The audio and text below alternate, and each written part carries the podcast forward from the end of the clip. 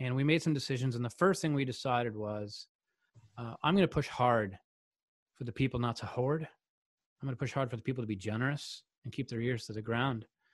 Uh, I'm also going to try to push people not to test loyalties at this time. Like, who's thinking about me? Why is nobody reaching out to me?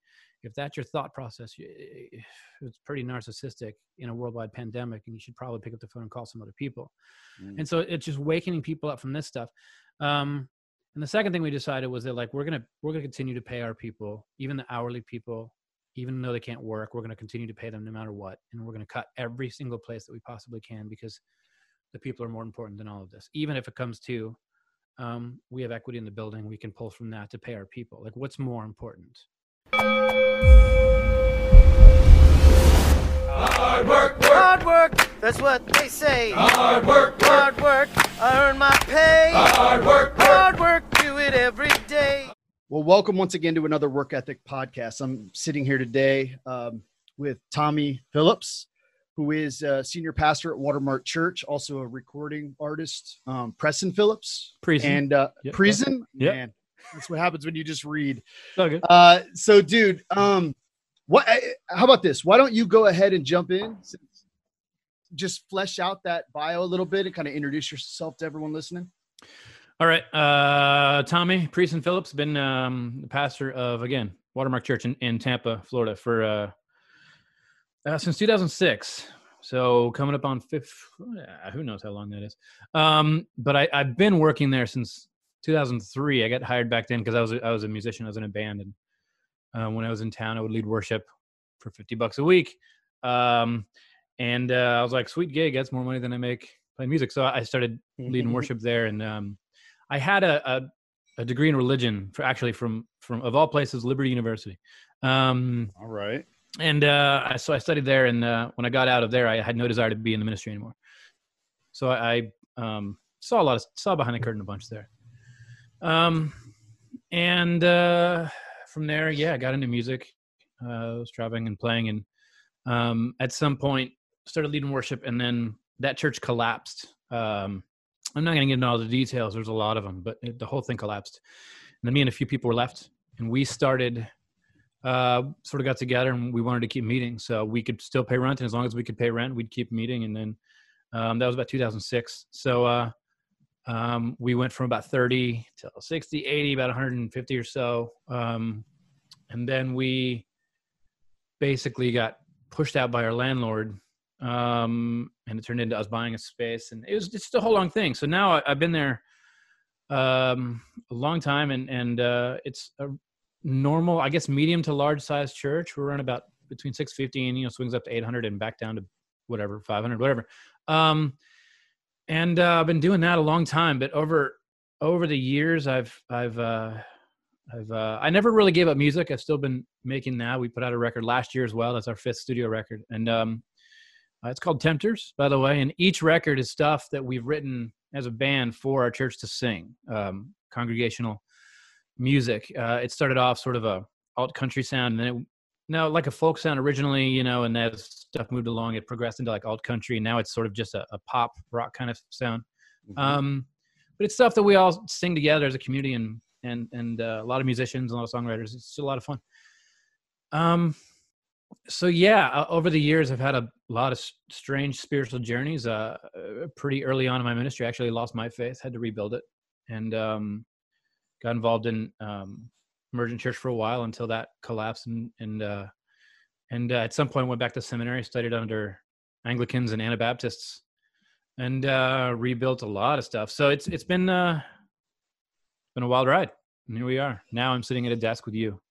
Yeah man. So um man okay so i i want to actually jump into a bit of that that story and then obviously in the current context so for those listening we're recording this actually on 420 um hey. but it is it is uh I, I i typically don't um like historically haven't been like trying to timestamp these but i think right now with the situation with covid-19 and everything going on mm-hmm. it is actually helpful to timestamp them so if it takes a week to release this or whatever that like if depending on how much the landscape changes it, it puts us in context a little bit i thought you were going to go a totally different direction with that uh what Well, sure. How much how much pot you've consumed already today? You don't have never to touched the stuff. I've never, I've, I've literally never touched the stuff. My, uh, my wife has a very long history, and she's filled me in on her long past, and it's been So, uh, I've heard. eye opening. Man. well, so I tell you what, because so obviously I'm going to want to hear about like some of your uh, observations and experience in the in the current landscape. But I I think before we kind of jump into all of that, um, I I I- I'm interested. Okay, so because this show, just for context for you, has been framed around really like the place of work in our lives, Mhm. and I'm just curious for your own your own life um, and your own relationship to your work. Uh, I, I I'd like to go back as far as you're able to remember, and actually try to try to remember maybe when work took on meaning as a word in your life. Like, Hmm. what what are your earliest memories of what you would know as work or call work? I actually, so while I'm talking, you're going to hear my family all here. All the kids are home from Good. school, so I've got a Yep, big yep. family. So you'll hear them running around talking. Um, I got my first job when I was 13. I was, uh, but before that, I, I, okay, let me set the stage for this. My dad directed a, uh, a massive worldwide missions organization and youth organization called Word of Life. Um, maybe you've heard of that.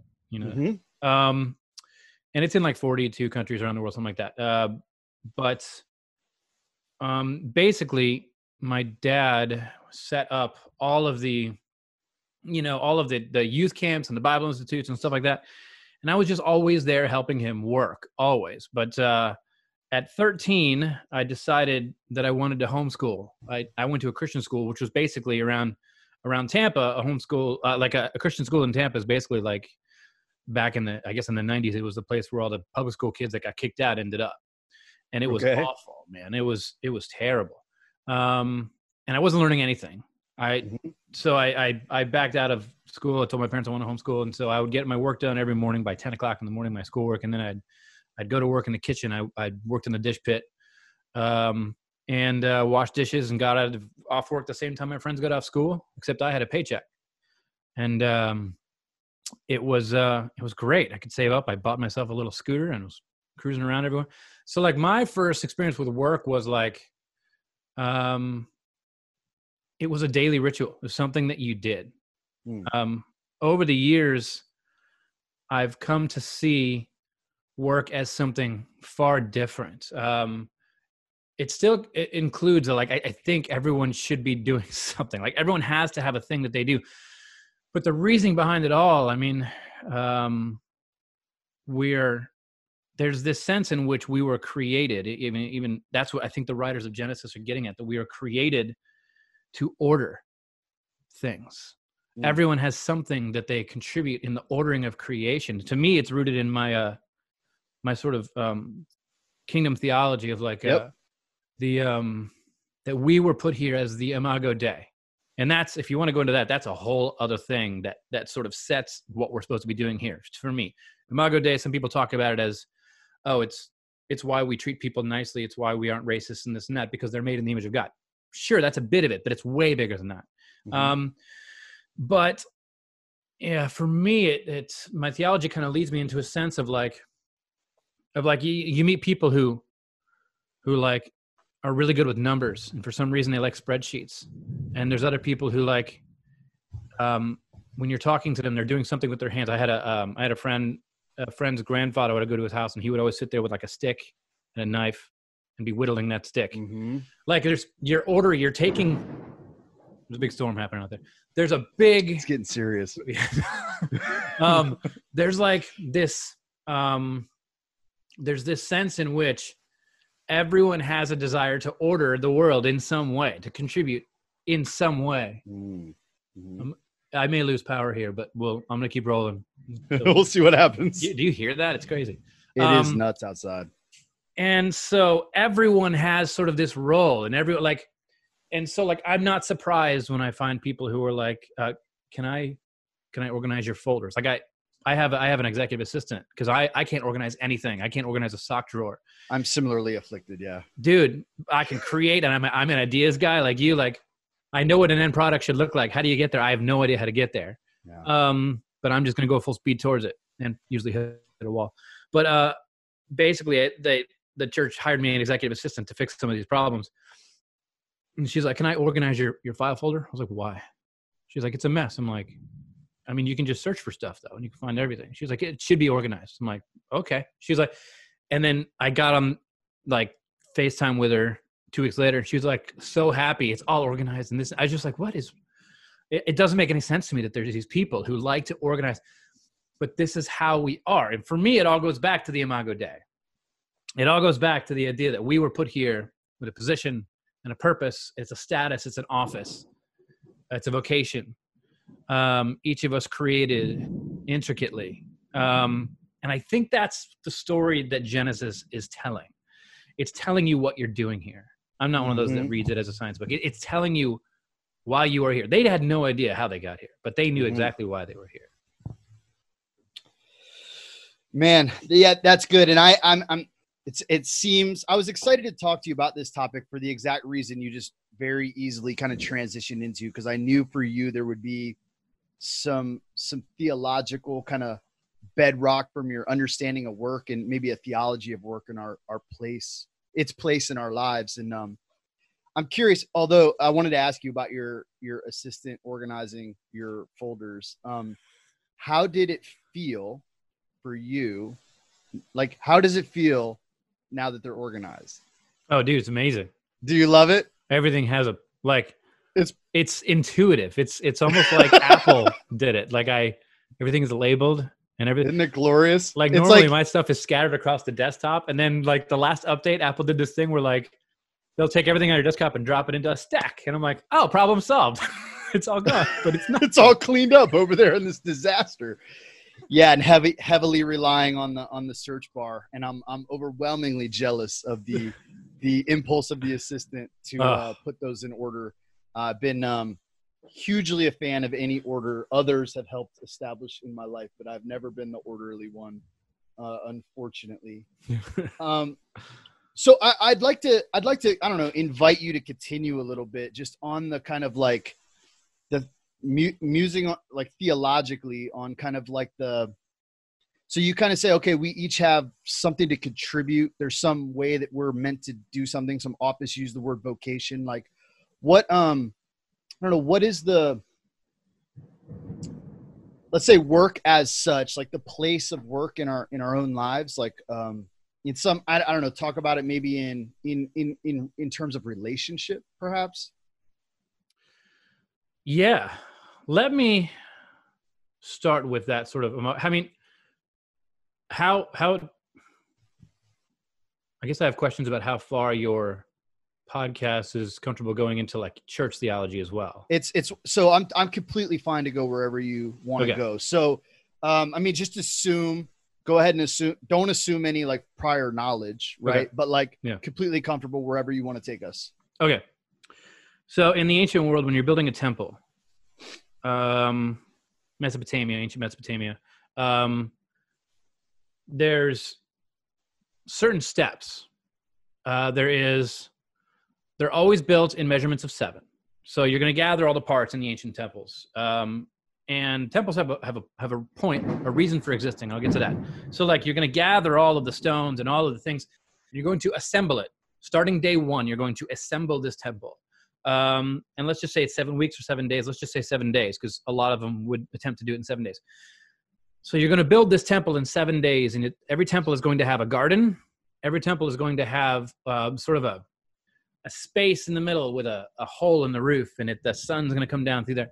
Um, and in the middle of that garden, in the middle of that temple, there's going to be um, an idol that is placed there on the sixth day. Um, and this idol is made in a specific way. On the sixth day, the priest comes along, the priest uh, who is there to teach you about that God and that God's role in your life. That priest comes along and gathers some dust of the earth, some clay or something, and that priest um, does a, a spiration ceremony. In other words, um, the clay is still wet, and the, he digs his thumbs into the ears to open up the ear canal and the nose and the eyes and carves out the nose with his thumbs, like holding the temple, the, the idol with both hands. And then he uh, he breathes on it. He like blows the breath of life, quote unquote, into the idol and places it in the center of the garden. When you read Genesis, this is the entire ceremony. It's the entire thing. There is a there's seven days, six days, and on the seventh day God rests because the temple is done. Man is made from the dust. The word Adam means ground, means from the ground. Um, and the whole thing is there. There's the garden, there's the idol.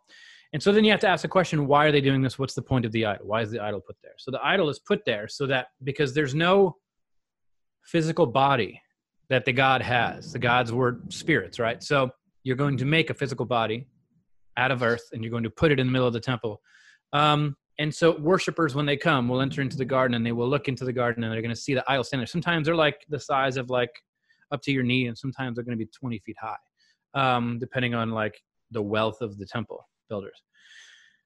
And you're going to look at this idol and you're going to know several things. You're going to deduce from the shape of it, from the features they put on it, some of the attributes of that god. You're going to see. So, like you have in the Artemisium in um, in Ephesus, you're going to have this goddess standing there. She's 30 or 40 feet tall, and the Artemisium is one of the it was like one of the wonders of the world at one time.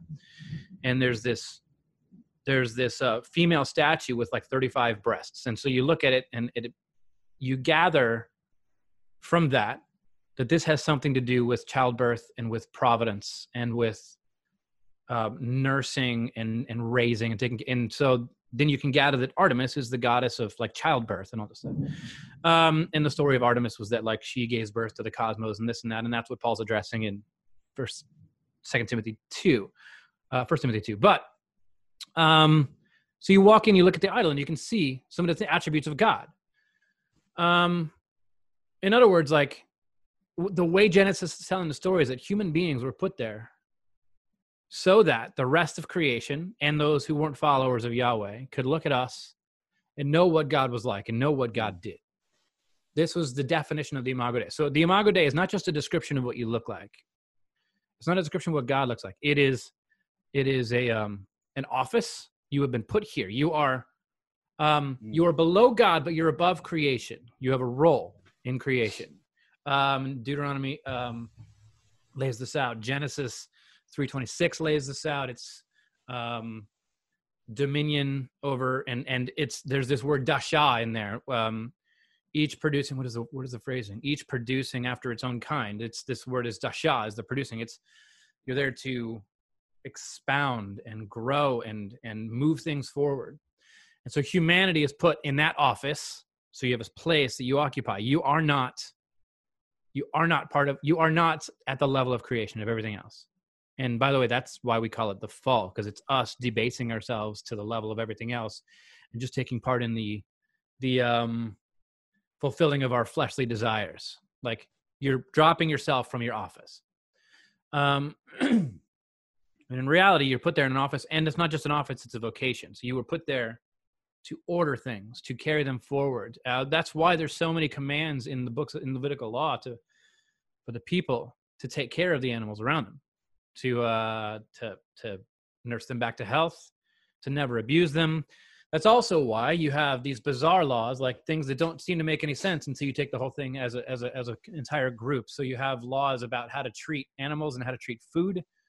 Um, there's two specific commands that pop into my mind. That um, let's see, one of them is you don't when you go when you find a nest, you don't take both the eggs and the mother bird. Um, when you are cooking a calf, you don't cook that calf in its mother's milk. These are abominations. Like, why? Why are these abominations? Well, it's a disrespecting of life, of the process of life, of where life comes from. If you take, and they always end with, so that you may live well in the land.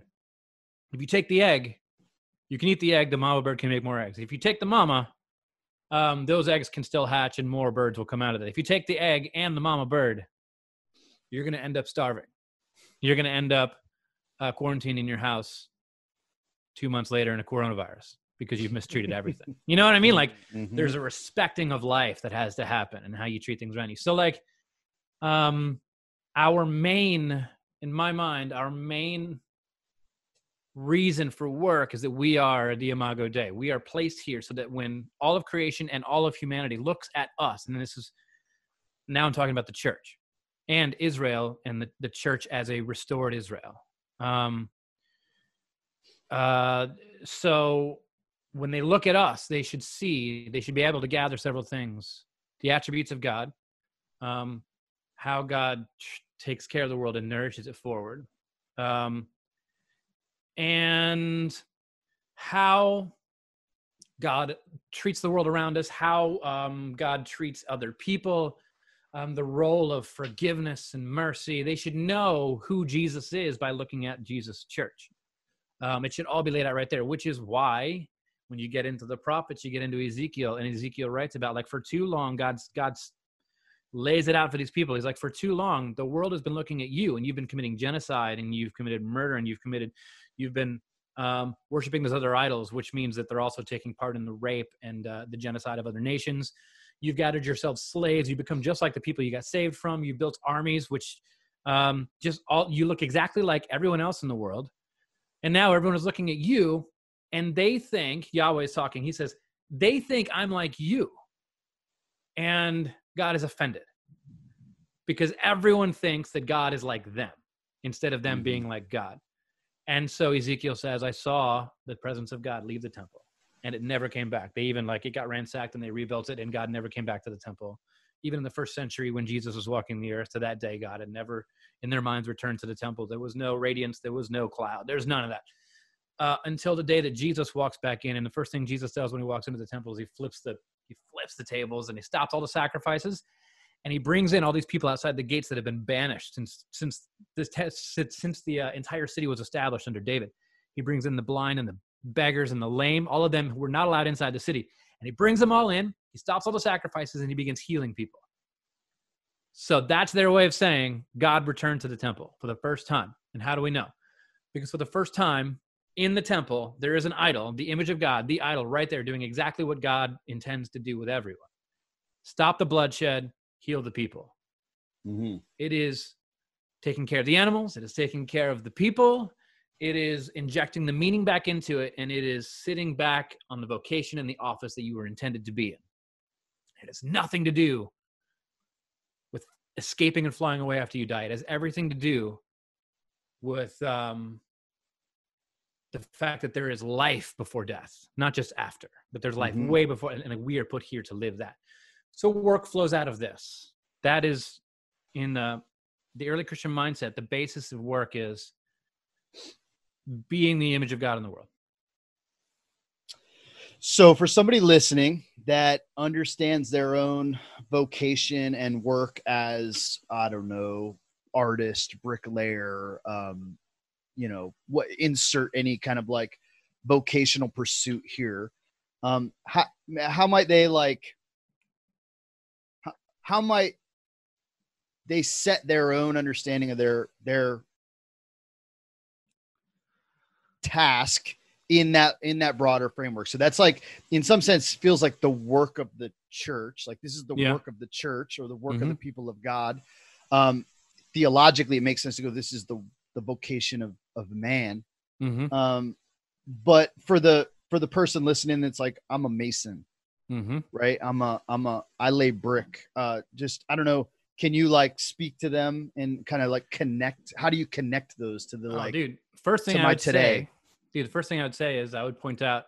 I mean, I'd go back to the Old Testament. I'd point out the very first person in all of Scriptures ever to be filled with what they call the Spirit of God was an artist, um, who worked in sculpting mm-hmm. and stonework and masonry. Um, forgetting his name right now. I know it all the time until I need it. Um, forgetting his name, but that was like that was the role of him. It's the beautification of the space. It was, it was like, um, where the image of God, where God dwells, is beautiful. We're gonna make this place hella beautiful. Like we're gonna make it as amazing as possible. So mm-hmm. like I would say several things. I would say first off, your work is never uh, personal. It is never just for you. It is for all, and this goes for everybody. People who work in isolation for themselves, gathering for themselves, even at the expense of other people.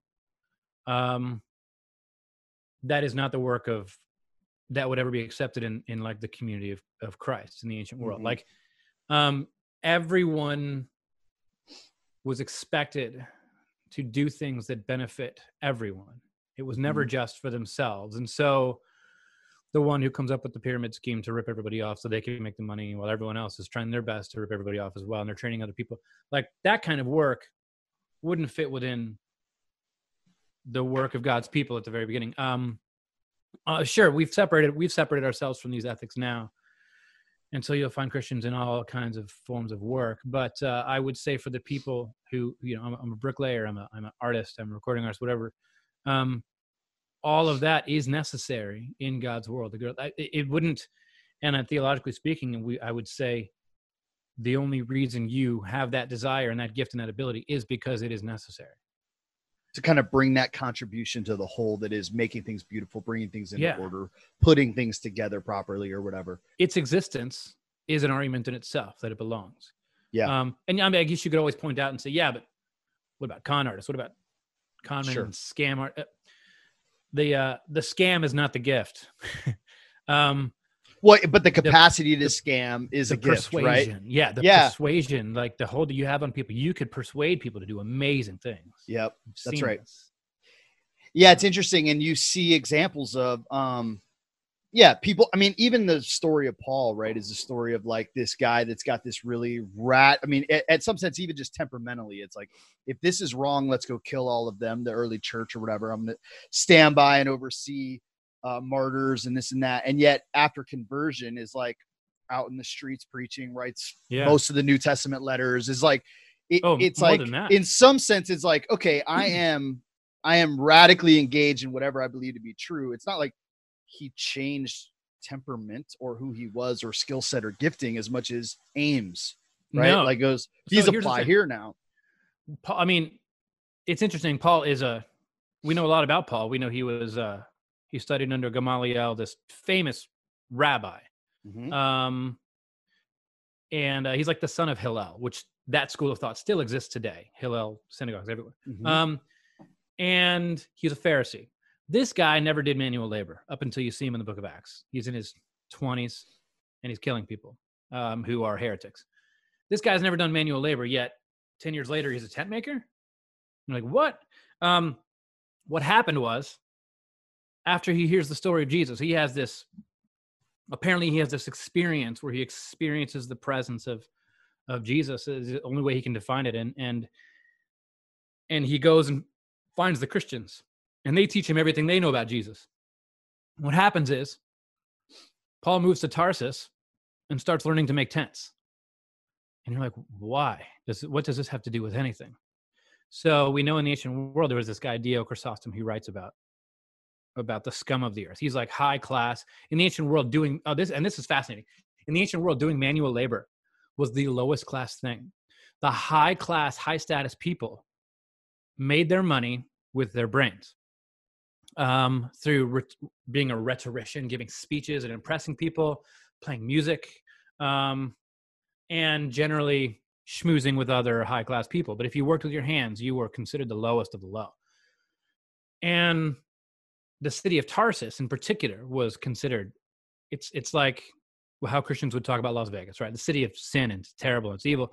So Paul moves to this place, and he probably was. He apparently had roots from there, and he moves back there, and he learns. He moves into the corner of the city where the linen workers were, and the lowest class of all. Dio Chrysostom writes about him. He says he's like they're like the scum of the earth, and Paul purposely becomes the lowest of the low, working with his hands, learning this trade. I guess for several reasons. One of them, I guess you could argue, was to like to get to know those people who are working with their hands and to get to know what makes them tick, what this is about. And he learns this trade. But more than that, the early Christians knew that he did this because when you tell the story of Jesus, this is the story. Somebody who's like a king sitting on the throne and who didn't consider, in their words, considers all of this to be thrown out and, and he enters into the world and born in a manger. He's not even born into a palace, the bottom of the bottom. So the Christians looked at this as like, okay, the life that Jesus lived, we're going to order ourselves around this Mm. and raise the status of the people at the bottom. So you have Paul, this high status person who was welcome at any king's table as a Pharisee, um, at least in, in Judea and the air, surrounding areas. Um, and he abandons all of that and goes and becomes a linen worker. Um, and then starts bragging about how he's a linen worker. And then he actually goes into Corinth, the city of Corinth, where all the all the big speech makers were, where they're giving all this rhetoric and you get your honor and your privilege by giving speeches, not working with your hands. It was working with your brain. And then uh, Paul can speak. We've heard him speak Mm-hmm. in the text, and you he walks into Corinth, and the church is there, and the church is all excited. They're like, "All right, now our guy is going to give us high honor because he's a great speaker. Here we go. Here we go." And he walks in and does, a, does on purpose does a terrible job. He's just monotone. He just doesn't really care. He just says the words and moves on. And his church is pissed. Like they're so mad, and they're writing him letters, and he writes them back. He's like, "Like this, this, this is not what I'm doing. I'm not here to get your high class, to get your high power from all these people and impress them with what I do. I'm here to do what Jesus did, was just to abandon my high honor and high status and go to the bottom and work with my hands to do good in this world, to create shelter for people, to and and the, everything that Paul does orders his life around those people at the bottom, because that's what Jesus did. Fast forward to the church, and this is what you see them doing: gathering at the table with slaves and women and Jew and Gentile and everybody all coming together to make sure they're all taken care of. And Acts twice in Acts, Acts two and Acts four, they're like they're looking around the room. They're saying, "Who has needs? Who doesn't have money? Let's take Mhm. part." And so they're working together to meet the needs of the entire community, and they are now representative of the image of God, everything as it should be, doing their role in the world. It's amazing. It's incredible. Um, and it's interesting as you talk about this diverse group of people coming together and saying who has needs and kind of how we're going to fulfill those needs. I can't help but like look at some of the situation our world is in right now, and even outside of the church, seeing people coming together, going, "Hey, who has needs? Where can we meet those needs?" Kind of the the the the beauty that is emerging around some of the pain and you know stuff that is happening right now. Um, I know you, as you're kind of running through this, I, I noticed you've been doing a, um, which I, I, I think is actually brilliant. You're doing um, a couple different things for like lunch gatherings, right? Through Zoom, you're doing, but a history of the church is one of those. Yeah, And, and the other is what? Just Bible, Bible just studies. Bible for basically? lunch, just random things that I'll never get to teach on a Sunday. That's awesome. How many of those have you been able to do so far? I think like five. Yeah. I have one tomorrow at noon. We're doing so yeah, and That's- then then we're also posting them all on the YouTube channel so that people can go back and watch them all. Last week we did Justin Martyr, Mm-hmm. and uh, people are always very surprised to learn how the early the early church fathers believed. It's it's fascinating and how they lived and how it's vastly different from modern Christianity. Well, I, I'm curious to put in conversation a little bit the the the knowing that you kind of had your head in the history of the church and are talking through that with folks, and then our current context and trying to navigate your own life of the church, your own kind of pastoral ro- role in a church community now today. Um, there's always challenges uh, in our own world and culture, and then specifically now, given the coronavirus and all that we're facing, like how has just talk to me about this experience um, opportunities and challenges in the in the current landscape and kind of having to move to the the inab- move away from gathering groups of people as you've kind of historically done as the church has historically done to some online platform things like that just i don't know i'd love to just hear how your work has been transformed and what Yeah. opportunities have emerged All right. Um, I would say first off, I think the reason people need to look back at church history is because we don't realize how Roman America is. Incredibly Roman. Um, when I was watching, um, what was the uh, Robert Mueller, Donald Trump going back and forth? These are Romans, man. Like these are these are guys who are all about honor and these are, are guys who are all about you hit me i'm going to hit you back harder um, the the display of power and so america the context in which the church is now existing if we were to actually grasp the context of the early church as well we Mhm. would know how to respond but the problem is we've already christians in america by the time they're of age of going to church and on their own they're- already fully discipled in the in the empire Mhm. and so it's almost like you're working backwards. You're trying to deconstruct um, the stranglehold that the empire has on the throats of God's people. Yep. Um, and and so, geez, um, trying to figure out where to even begin this thing. I had an idea. I'm sort of drawing a blank. Um, I, th- I think so. So look at what's going on right now. Um, all the people who have high honor, and high status, all the people who make their money with their brains, where are they Mhm. right now?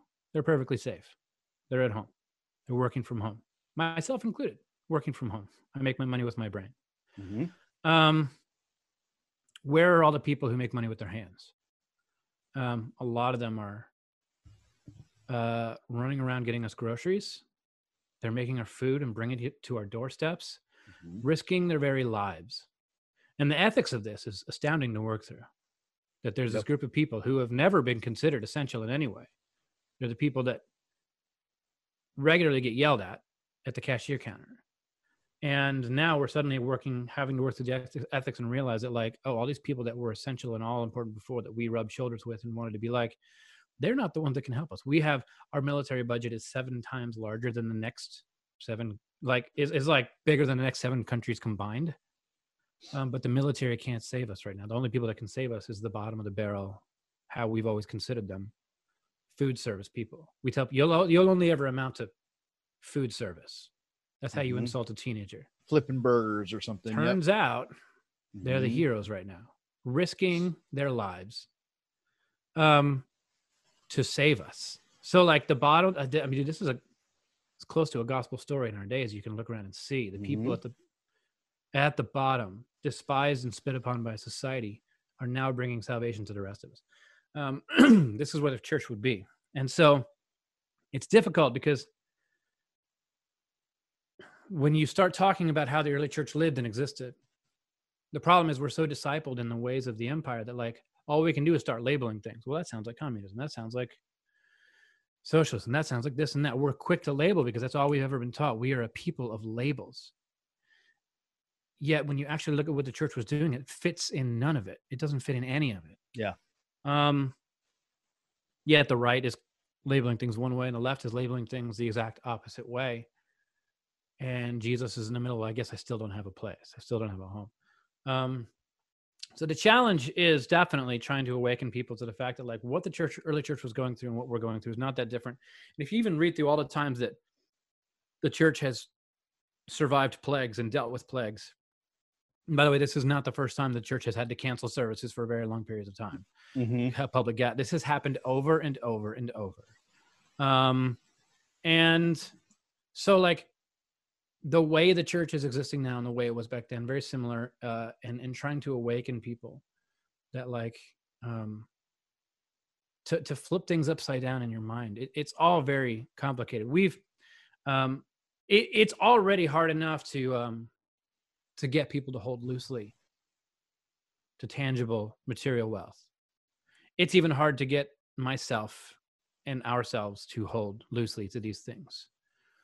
Um, because so much of our life is wrapped in it, and, and you're always ready to revert to these old ways of how you live and how you survive and what you need.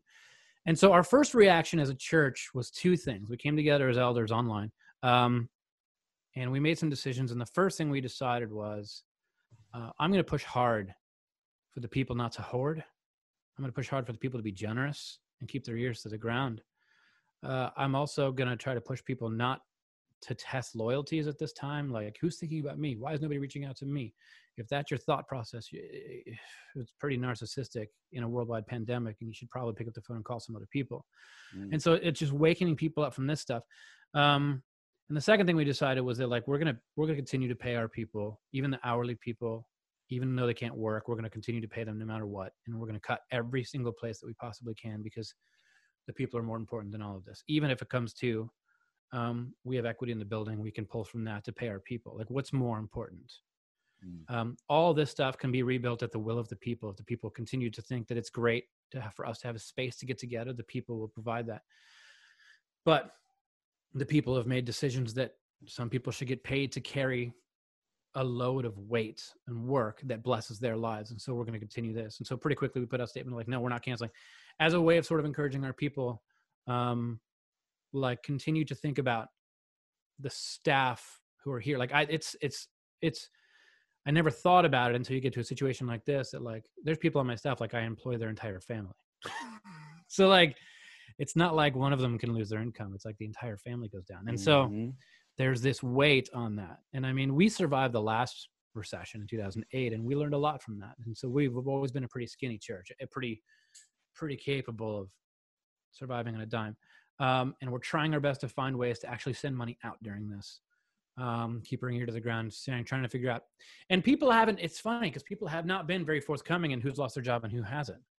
It's like nobody wants to talk about it. Nobody wants Really? to admit it. I got in the off. community, even in the community. Interesting. not a single person has told me. I've heard that there are a few that have lost their jobs. I can't figure out who they are. Um, either they're being taken care of or Mhm. they're ashamed. Uh, one of those I'm stoked on. The other one I'm that's you're, we've missed. I've missed hot something and we've missed the point. Um, and and so like a challenge has been like finding a way because normally it's like that. You've made a decision to come together to see each other, and it's always been like that. It has never had to be. You've never had to hunt each other down, and so now we have to hunt each other down. And I've come to realize uh, so many of my people are not on Facebook and did not Mhm. give us their email address. Uh, like I didn't realize how much we depended on this. Yeah. like in technology, like come on, like how in the world do I get a hold of people? How do I find these people? What do we do? Um, yeah, it's been really complicated, and I I don't know that we've done it well. I hope that we can look back and say that we we did. I don't. I hope so. Um, I hear some great stories here and there, and and a couple like one or two people have reached out and said, I know of somebody, my neighbor, their spouse lost their job, and and so we reach into the benevolence fund there and do what we can to pay directly to bills or whatever. Um, by and large, like this is for our generation, it's uncharted territory. So we kind of have to take it all apart and ask the question as the image of God. In a pandemic, what would Jesus look like? And that's the question we're trying to answer. Whether or not we've been able to answer it, I don't know. Um, But we we do our best to answer those questions and fleshing them out, right? And doing Yeah. your best to kind of walk your way through that. Well, I can tell you um, that you know, so you know, many many folks like you know, you guys have been a Watermark's been a huge partner of the work of the well, and many of your folks are involved in our kinship food distributions and things that we're doing, and and um, we've uh, the team, the teams that have been represented from your community have been uh, awesome and faithful and showing up and actually more so like reaching out like, Hey, is there anything extra you guys need? Anything extra that we can do? it's good to hear. Um, and uh, I mean, your, your, your community has been uh, just more and more valuable every day um, as a, as a, as friends and partners. And we've been super grateful for that. And I, and I just say like in, in a time like this, um, where we had questions if people would waver. Um, they've Yeah. been steadfast and even I would say have doubled down, you know, and almost like they're not testing loyalties of others, but like maybe their own loyalties were tested and they've shown up. yeah. And, um, you know, in times when it's challenging and that's been just beautiful. That's been so important. Like I, because like when this thing started, I was actually in Colorado. I was I was writing music for some people that brought me out there to write music for them, and and uh, on my way back, everything just kind of hit. Like the last three days I was there, and on my way back, I got sick. I started like I was on a plane with all these people, and I I started like getting sick, and then I I Oh, got boy. and so that's when they started saying, should churches meet? Should churches not meet? And I already had made the decision. I can't go anywhere. I'm staying Yeah. home. And it was like a Sunday or- and a half left of like people like all scheduled set, set up to meet. And so right off the bat, I was unavailable. And there's always this fear in your head, like, like, Huh. okay, I can't lead this thing. Cause I came back and, and pretty quickly I found out all the people that I was staying with writing music, they all got tested positive. And I was like, the, I was driving them around to like to get chicken wings in the middle of the night while we were writing, all kinds of stuff. And so I, ninety percent chance I had the virus. They wouldn't test me here because I didn't have a fever. Um, but I had everything else. So I got back and I, I got back from Colorado and I never left my house and I haven't left my house for other than like two runs to the grocery store for a month and a half. And so it's just sort of like uh, the the computer screen's been this window to me, like trying to figure out like, do they get it? Are they doing it? Mm. I can't do it. Are they doing it? And so it's sort of like right off the bat, the top gets taken down and you get to watch the bottom run around. And I've I've been pretty happy. Like it's been awesome. It, it, and actually i think it's such a good it's such a good opportunity. I mean i think in a lot of in a lot of places where leadership or for whatever reason like in a place like this where you're like look i've been confined to my house only available through certain kind of zoom calls or meetups or whatever but like it it provides maybe space that didn't naturally otherwise exist right? There create creates opportunities for people to kind of rise to the occasion and kind of grow in their own Yeah. embrace of taking the responsibility and the things that are there and um and Yeah, it's we- cool for you to go oh i just hear of it like i can only just hear of it and and Yeah, I get emails, I get updates, and like, like I'll get an email to elders at Watermark Tampa, and one of the elders will be like, "I got this one." And I'm like, "Oh, Mhm. okay, well, let's go. Do I have a job anymore? Let's go. All right, you know." Um, and I guess uh, in a sense, the point of a pastor is to work himself out of a job, um, so that any one of these people can head out and do exactly the same thing. Um, and that's like, yeah, it's it's been. uh Shoot, you ever get, get these thoughts in your brain and they just run Oh, away the very instant- constantly. the very instant constantly You constantly um yeah it's it's sort of like you you never know like you were saying until you get tested like what stuff what what's what stuff gonna be like and and i um and i remember hearing about over my years of like hearing friends and stuff uh trying to get jobs as pastors like seminary grads and stuff. And um one of the main things that i've i've always noticed the more wise churches um do is when they're when they're hiring people instead of asking them all these doctrinal statements they ask them a few things. They're like tell us about times you've worked with people and it's failed. Tell us about times you've had to forgive people. Tell us about um, and one of them uh, tell us about the times you've been tested. Like in ministry. And i know several people who have talked about like they didn't hire me and they said because there was one church in particular that wouldn't hire people unless they had like really been tested like really had it hard. Mhm. they're like because these cocky guys like when i was at liberty this was one of the things i saw when i was at liberty. I was in like religious studies and all these guys are coming out of seminary. And uh they have this young pastors are it's it's they're terrifying i was too looking back at myself they're terrifying it's this it's this thought that like they have this career in mind of how things are going to go where it's all going to head to and they're going to climb this mountain and stand at the top and be a conference speaker some some crap like that Mhm. um, and it's not until they the church collapses and they hit the bottom, that's when you start learning to be a pastor. It's nothing you can pick up in seminary. It's nothing you can pick up in anywhere like that. It's stuff you learn going through the crap.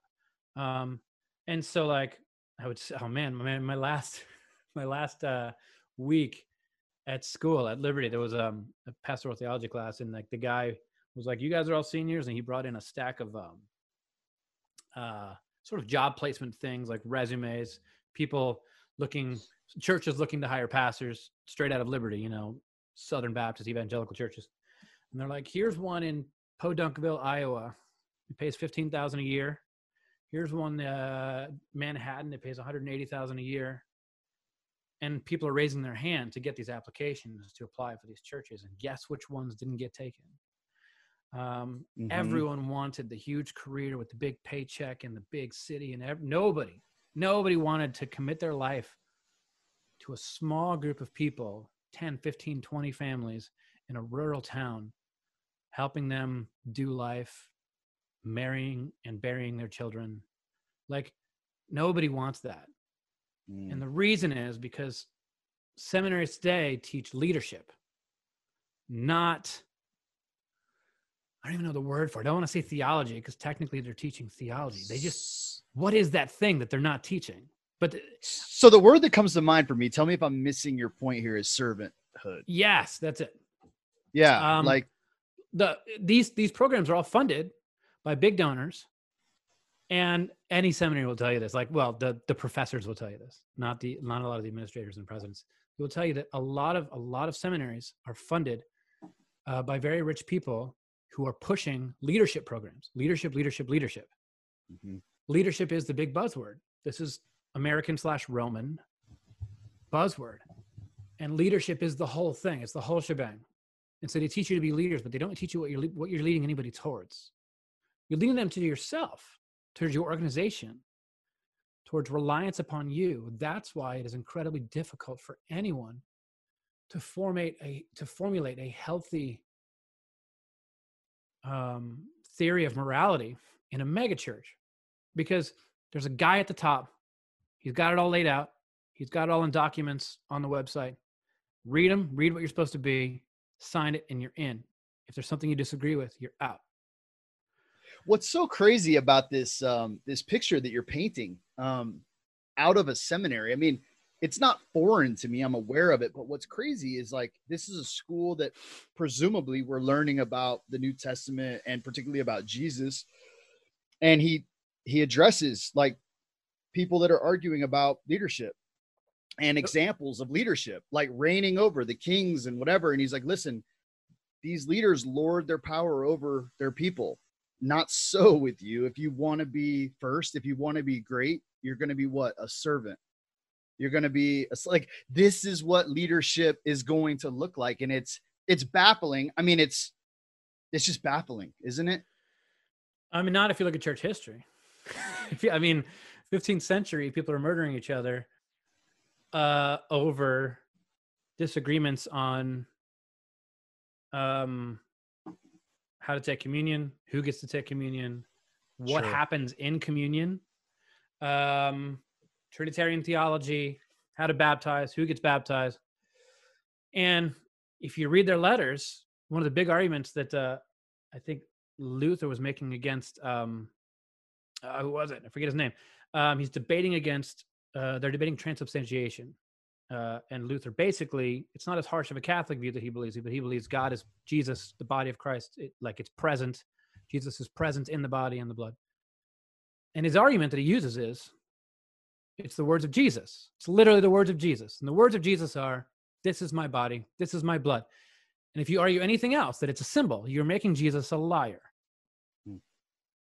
Yet, yet everything in the Sermon on the Mount is also the words of Jesus and is hmm. wildly ignored by every single one of them, except for hmm. one small group of Anabaptists who are pacifist, nonviolent people who are like, well, the words of Jesus said not to do this.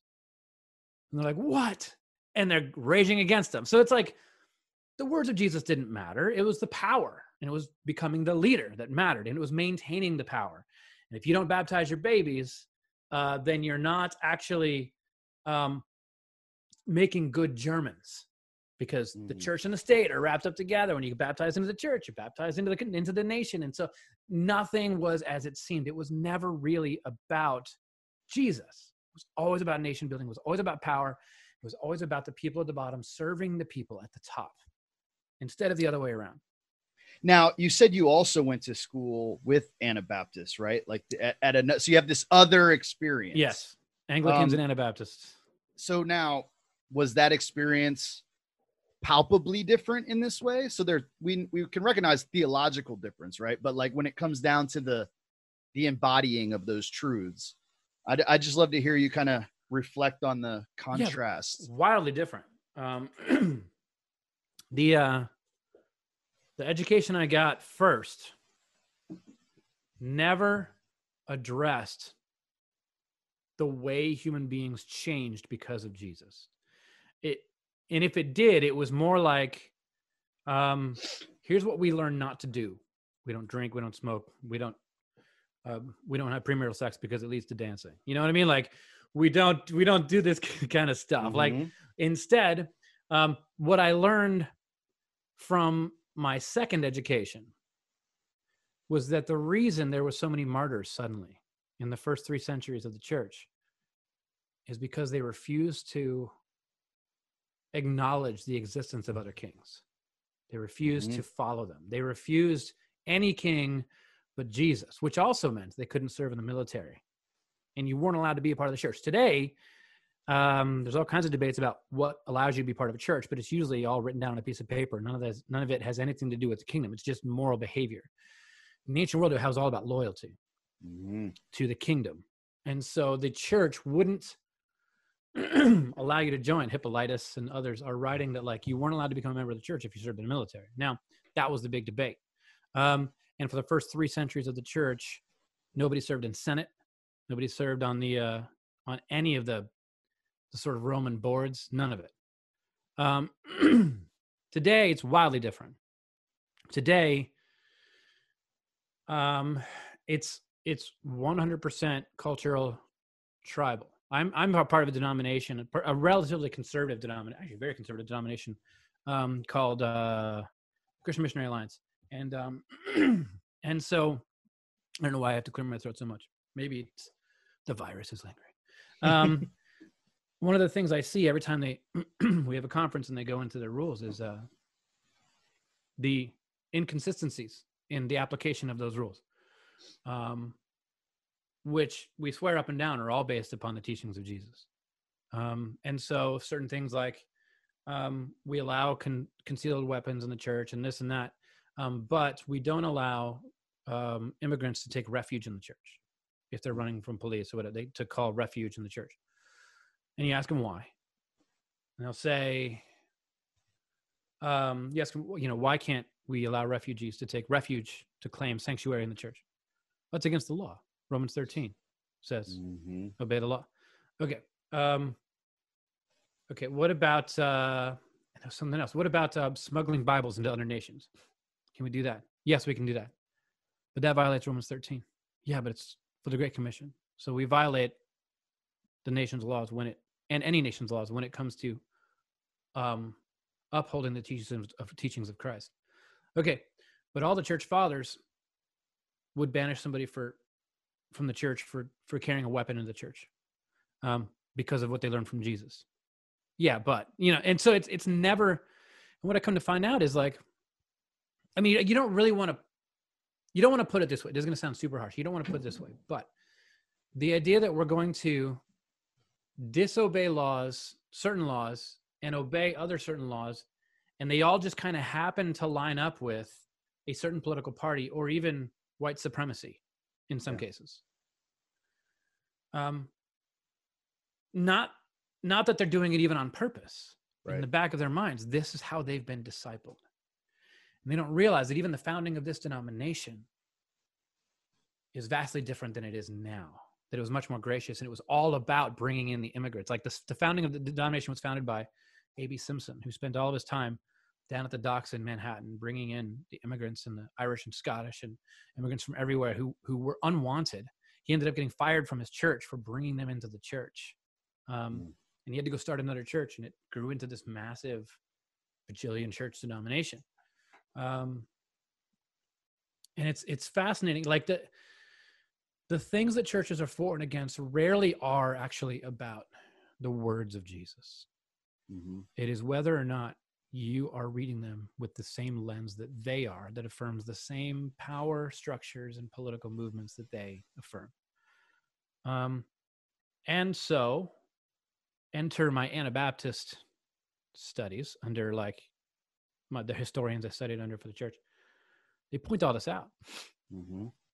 They point out that the only reason the Reformation even happened was because the government was tired of sending money south to Italy, to Rome. And they needed someone that they could prop up and say, this is this is what we're going to use to separate from Rome. Everything that Martin Luther said, um, Catherine um, of Catherine of Siena, 100 years earlier, wrote. I have her book behind me on my shelf. Catherine of Siena said everything that he said 100 years earlier and it was widely widely ignored because first off she's a woman second um, because it it wasn't politically helpful at the time jan hus 30 years earlier before luther said the same things luther said and was killed for it. No reformation happened. But finally there's a king who rises up and says you know what? I'm tired of being subject to rome. This guy martin luther he puts his theses on the door. We look at that as some massive thing like he he nailed it on the door. That was a public post board at the time. Everyone, he's like, these are the things we're going to talk about, and this this happened all the time. Everyone's always nailing stuff to that door on that church. Um, yet somebody from that school took it, translated into German from Greek, passes it along, and uses it to start a reformation. And Luther rises to power, and it changes him as a human being because of it. Not not necessarily for the best either. And this happened to every single reformer. Even the Anabaptists, who started off as pacifists, there's these branches that break off from them that get incredibly violent. It rarely is about the teachings of Jesus, but when it, you actually make it about the teachings of Jesus, it absolutely transforms a community and it transforms a city. and the question i always have to keep going back to is is is this what we're doing? Is this actually about the words of jesus or is this about something else? And sometimes it is actually about something else and we have to see that. We have to recognize when it's about us making a name for ourselves. We have to re- understand when it's us trying to be some kind of rebellious badass movement or something some kind of underground you know subculture thing like all of that will pull you in the wrong direction. Um there has to be a constant recalibrating and and that brings it back to work the constant recalibration of like why now are you doing you've been doing this work for a long time but why now are you doing it? Because you always have? Is it still contributing to the goodness of humanity? Is it still ordering creation in the right way or has it has it gotten leaner and leaner and leaner and the profits profit margins gotten higher to the point where you're actually taking part in the active destruction of humanity the active destruction of of communities and nature society um it always reforming was the tagline and at some point Yep. we stopped reforming man so as you talk about like the like the that can this thing you know making it about the teachings of jesus can transform a church can transform a city.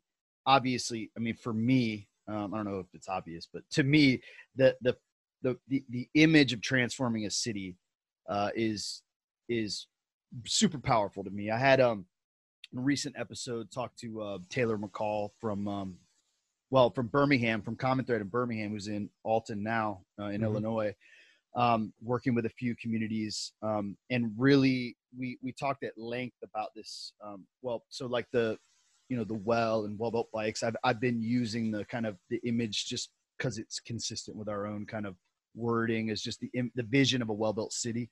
Yeah. But the idea of it's a kingdom city right? A, a city that is made whole um and so just as you even just said that word i could like feel something in me kind of tremble. It's like it's like this is the the thing to lock our eyes on and yeah. and and then as you talk about constantly recalibrating kind of the work like well we've always done this but should we be right? And the, Yeah. the threat of continue or stopping reformation in some sense. So so i'm curious for you and your own community and your own work like i don't know given the given the shifting landscape right now are are there any lessons that you're learning um, about your community's role and your own role in the transformation of our city, in the work to be done in our own city or in your own community.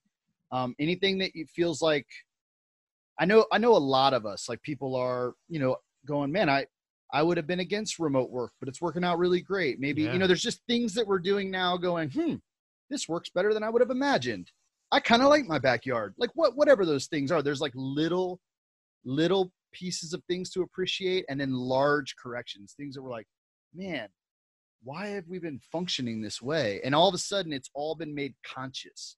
Like things that we just did on autopilot, all of a sudden, we're like, hmm, I, I have to like, it's at least in front of my eyes now. I'm curious in your own reflection on your own work, your own community, are there things that are popping up where you're going, or even even if they're just questions rather than conclusions of going, things you, you feel like should invest more in that you might invest less in or whatever just in your own kind of reflection of what your own what you're doing Yeah, I mean, my I feel like my role in the church at large, which also extends, I guess, this would also become part of Watermark's role, because it's just been my life's work. Uh, it's is educating people on the text, on how to Mm. read it, on what it means, um, not how to selfishly read it, how to generously read it in a way Mhm. that awakens something not just in you but in the people around you um, and to read it not by yourself but to read it in community the early the early church was 90 98% illiterate they Mhm. did not have copies of the bible and if they did they couldn't read them um, and so there was public readings and they were performances and they were a way of bringing this thing to life. And so as you're acting this thing out you're speaking with the authority of the author and you're becoming that author. You're acting like them. So you have phoebe acting out like as if she's paul in the five churches in rome. Um, and so I've, I've come to see like that is sort of i want to awaken people to like our calling and our place. Um, i've never been the kind of person that understands actually how to help people like i've never i'm not a missiologist I have so many friends that can like, well, here's the structural problems, and here's what you need to address this and that and this and that. Um, I try to surround myself with those people. You're one of those people. Like you, you see sort of how to rebuild societies. I think I'm here to give the why. Mhm. Um, if there's no why behind it, you're not going to get any Christians on board. That's right. I mean, the the empire is telling a very compelling story about how you can rule over everyone else and and I guess or colonize the entire world and get them to all act like Christians. But then what Mhm. have you accomplished? Nothing. You've Mhm. accomplished nothing. Um, you haven't changed anybody's heart. You haven't given them any reason, and so it will always fail. And so, like, I, I want to give people the why, hmm and there's inevitably in every room full of people those people who know how to take that why and say okay now that i have a why i know exactly what to do. And i've always known what to do. I just never had a reason to do it. That's and right. so they rise up and they start doing their thing and then i follow them. And so this is not i've al- we- we've always talked about a flat church structure not hierarchical like flat church. You know maybe one day i'll Mhm. write that book flat church. Like it's it's not um i know what i'm doing and uh, i know what my missions guy is doing. Uh like i don't like i know what his role is but i don't know what he's doing. I have a someone who does the youth ministry. I know her role. I don't know what she's what she's doing and i'm always shocked and like impressed to find out what all these people are doing. And they they come to me like oh we're doing this. I need your approval on this. I'm like you're doing what? Like that's amazing. By the way, by the way, I've always really appreciated that about you, just knowing your community and kind of the ways that I've been able to be involved. I, I've I've loved the the it it it it almost appears as though it almost appears like a disconnectedness, but in contrast with other churches where you have some leader whose hands are in everything and everything's some managed version of that. Um, Yeah. I've just really appreciated the the autonomy with which your people operate and your own like.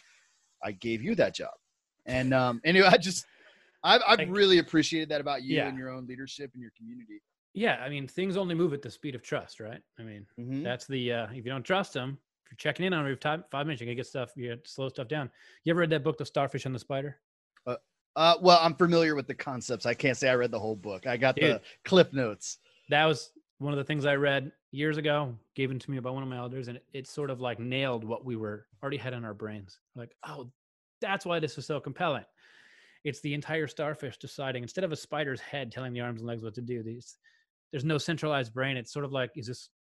Do you feel that? Is this where we're going? Are we going this way? All right. I'll here. Let me help get the body up here this way. Like, and it's this.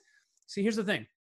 There's there's two there's two ways you can come up with ecclesiology and for those people who don't know that word ecclesia is the greek word for gathering it refers to the church there's two ways you can do church and there's two ways that people have always done church um, you can go straight to the writings of paul and you can say here's everything that paul says about the church. Who and who can and can't be a pastor based on their gender and this and that and you can do all that. Or and that's typically the reform movement in the catholic church Yep. or you can do what the holiness movement does and the anabaptists and they go straight to acts. To where um acts tells you um we're not going to follow any more the law on the paper. It's now we're going to tear this whole thing up. And instead of a building of stone the church is now going to be the building when you come together like there's in corinth there's all these temples everywhere and the church is like bumming because they don't have a temple and they're really into honor and they want a temple. And Paul writes, he goes, when you come together as a body, like that is the temple. When you come together, you are the temple of Jesus. You don't need a physical structure to gather in, which actually raises a lot of questions for today, but we'll get to that. Um, and so he's like, he's like, this is what you're gonna do.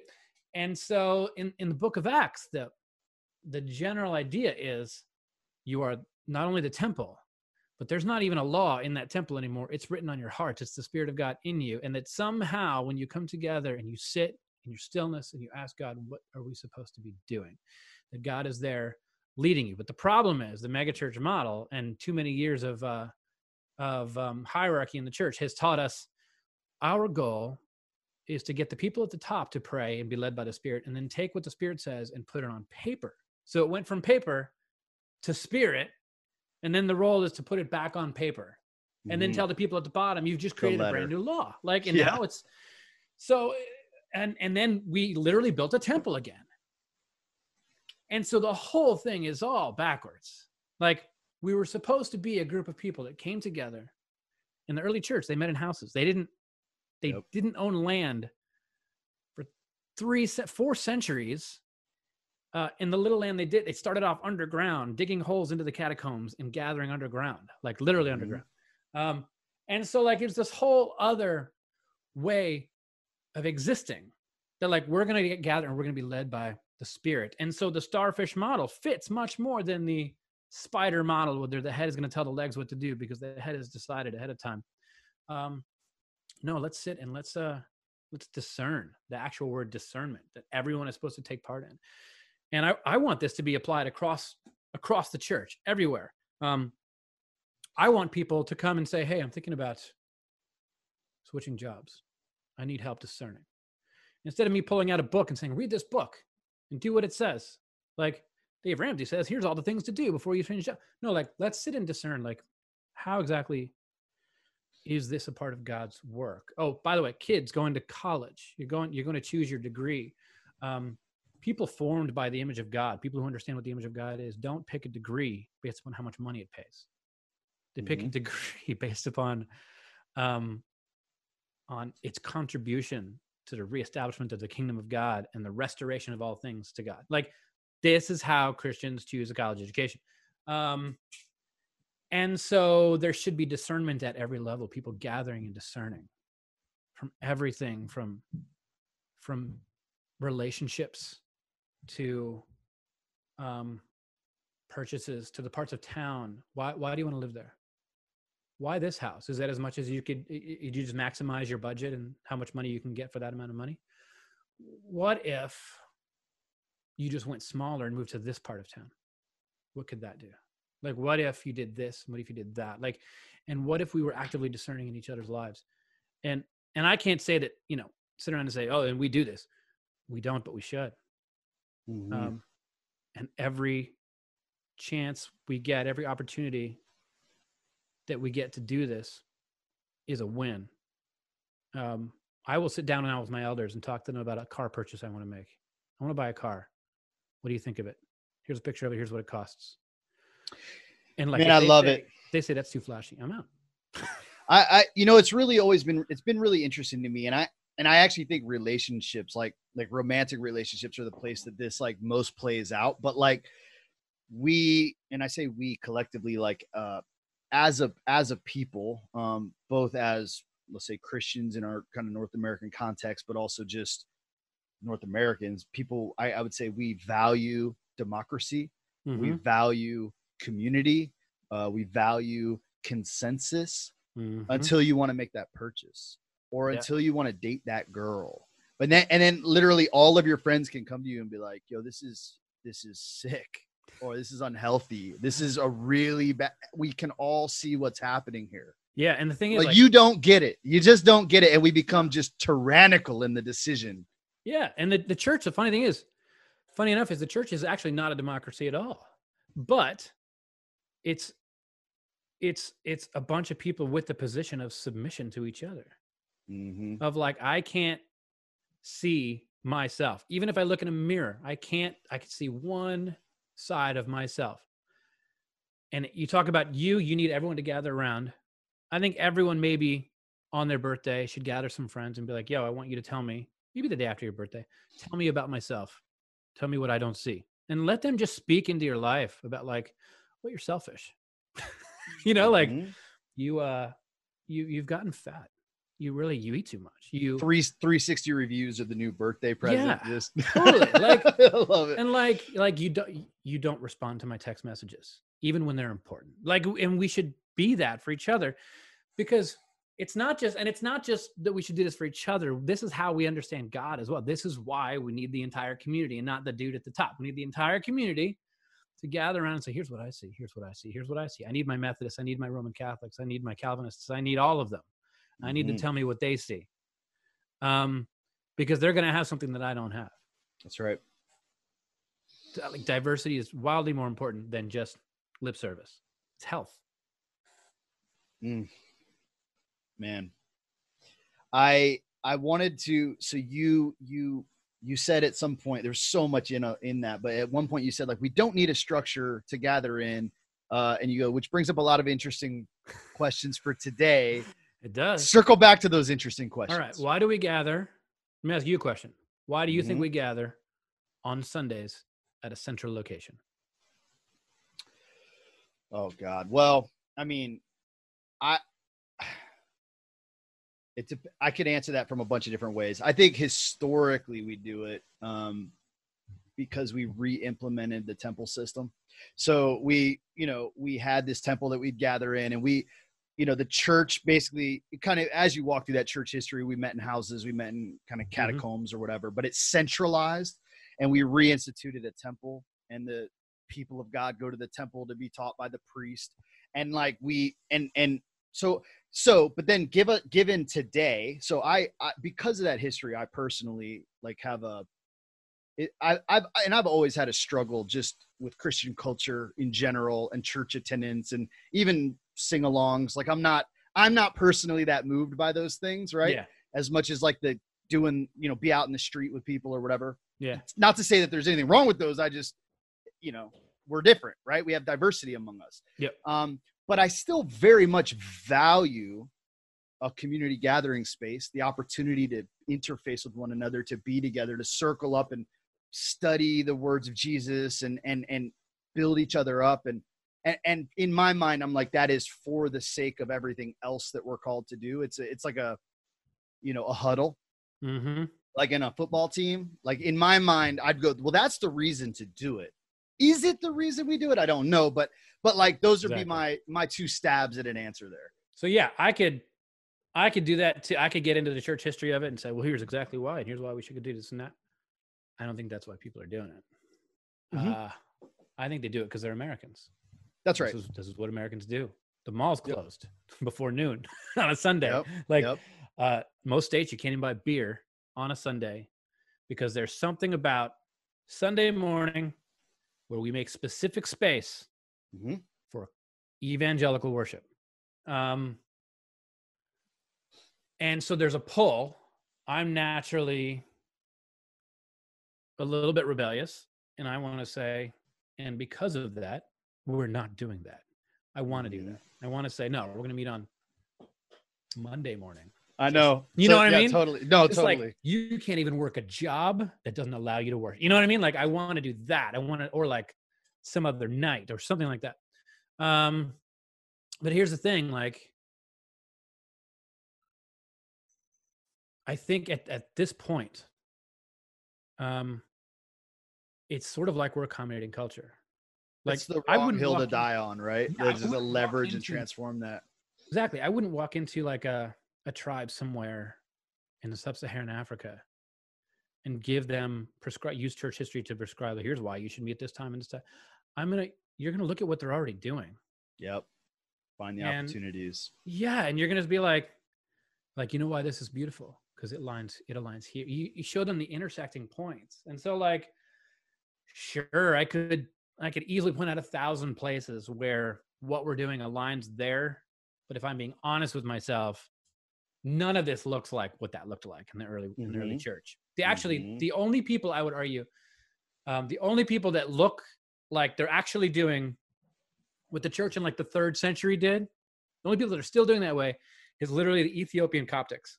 They're the Mhm. only ones probably doing exactly what they were doing in the same buildings 18, 17, 1800 years ago. Us, we've reinvented this thing over and over and over and over and over. At this point, if I want to plant a church, I'm I'm going to accommodate the empire. Mm-hmm. They've given us a, a time. It's socially acceptable. The people want a space that is not their own. And I think there's some beauty in it. Because people come to me all the time. They're like, I left, I moved out of Watermark, I went to another state, and I can't find a church. And what do I do? This and that. I'm like, until you like find that church that I guess you could say meets your needs and this and that, go to the closest church you can find and walk in and worship with those people. Yep. like and they're like what but it's southern baptist but it's methodist but it's lutheran but it's catholic look the point of the church is to regularly get together with people who you would never get together with Mhm. walk into a room full of people that there's no other reason you would ever stand in a room with those people and face the same direction and say the same things and take the lord's supper if they'll let if they'll let you um Mm-hmm. and um, and sing the songs and pray the prayers with them as a way of binding yourselves to a people that you would never bind yourselves to. Um, and so when I look around at Watermark and it's and uh, and there's a bunch of people I don't know, and I can tell they're worshiping different ways, and I can tell that like some of them are from different backgrounds and worship backgrounds and this and that, and some of them are uncomfortable and don't even like certain aspects. They don't like the music. They don't like whatever. Like I'm stoked that they're here because they're doing exactly what the church is supposed to do. Like I don't like you people, but I'm gathering. Like in in the streets, on the streets, I would never talk to you people. Like this is the kind of person I would never talk to. But I walk into the church and they're there, and now I see, oh, they're my brother and my sister. And like when you go to any other event, everybody's kind of the same. When you go to a sports game, they're all wearing the same colors, they're all doing the same thing. When you go to the mall, there's like a depending on which mall you go to, University Mall and International Plaza, different clientele. And you look Mm. around and they these people kind of belong together, right? The church, when you walk into the church, you should see those people should not belong together. That's the point. And for a little while, you and those people are going to come together and be brothers and sisters and center yourself on something that is not you. Um, and so um, the reason uh, the reason we do the thing with the monologue and stuff that was really vitally important to the early church because everyone was illiterate and it was the teaching. The teaching was the central thing. And paul places such an emphasis on teaching that is Mhm. that it's so important to him. But the emphasis we don't realize is also on education not just teaching. It's also like the uh, the uh, the elders of the household would literally teach everyone in the household to read. That was one of the roles that they had which is why christians became so bookish and had so many writings and nobody else had any. Christians had all the writings and they were writing like crazy. Um, the education the teaching was all part of it. It was just the general come together think of something bigger than you and help each other become better. Um, Mm. and organize and, and realize what you are doing here. Um, all these pieces come together to me to signify that the church i think is vital in a community. I used to not i used to be pretty rebellious towards the whole thing and not see the point of it and um i think that had something to do with the education i was given the first time And Yeah. time around you start to see the beauty of the whole thing like oh it is important the creeds are important the history is important even the terrible history is actually vitally important Hmm. to be honest about it because you're telling the story of god not us Yeah. man. Now that we're not gathering, mm-hmm. um, what's the? Yeah, I'm just curious if, like, as you said, I, I guess I anticipated like the whole like implications for us today. I guess I wondered if not gathering was a reference to like literally the last two months not being able to gather in a building. Like, is there is there opportunity here for uh, embracing something that I don't know, um, maybe is is there is there a teaching opportunity here? Is there a, is there an opportunity for us to embody something different? I think there is, um, and I think it's multifaceted. I, I don't know necessarily. I couldn't. I don't think I could flush it all out. Mm-hmm. But here's a few things that I've been able to pick up on. Um, if I schedule a Zoom meeting online and say, "Hey, open Zoom meeting," I'm going to teach history, church history. Eighty people will show up. Mm. Like, um, Yeah, would you have expected that? Did no, you? I, did I you? can't get that to happen on a Sunday or a Wednesday. But here's the thing: like we've suddenly been handed technology that allows us to do something we've never been able to do because these people have children, you know, Super or they're good. at they're literally some of them are like that still have to go to work are at their desk at work, Yep. joining me on their lunch break. And I come to realize like there's so much more opportunity for teaching than there So ever much. was, and Mhm.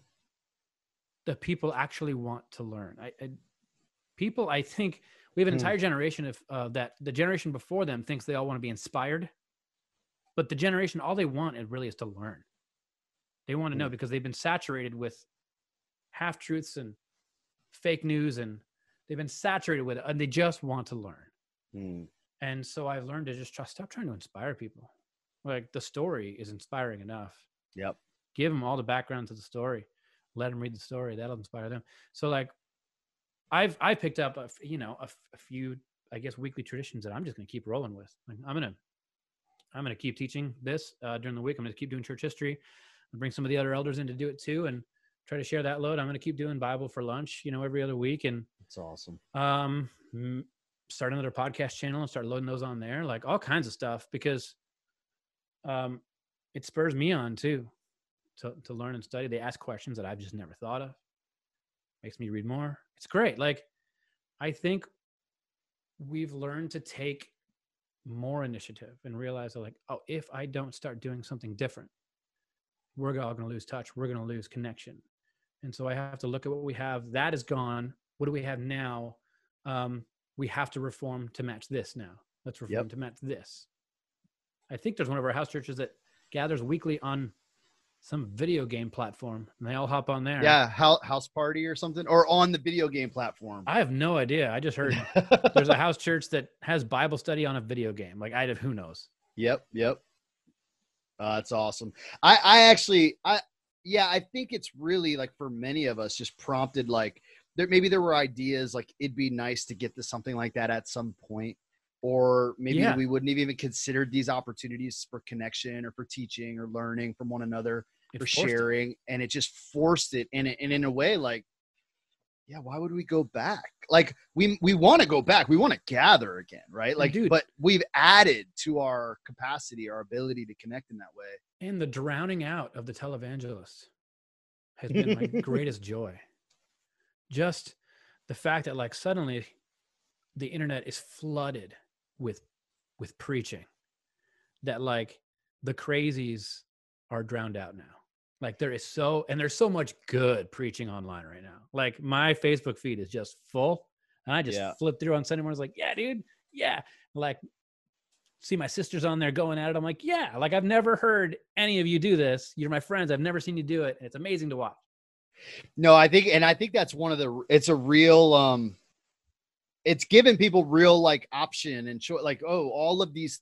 I mean, God, the whole world went live, right? Like forget Yeah. even just the life of the church. Like every musician that I love, I've been able to watch do a show from their couch, you know, Yeah. and I, it just like what a gift it's been.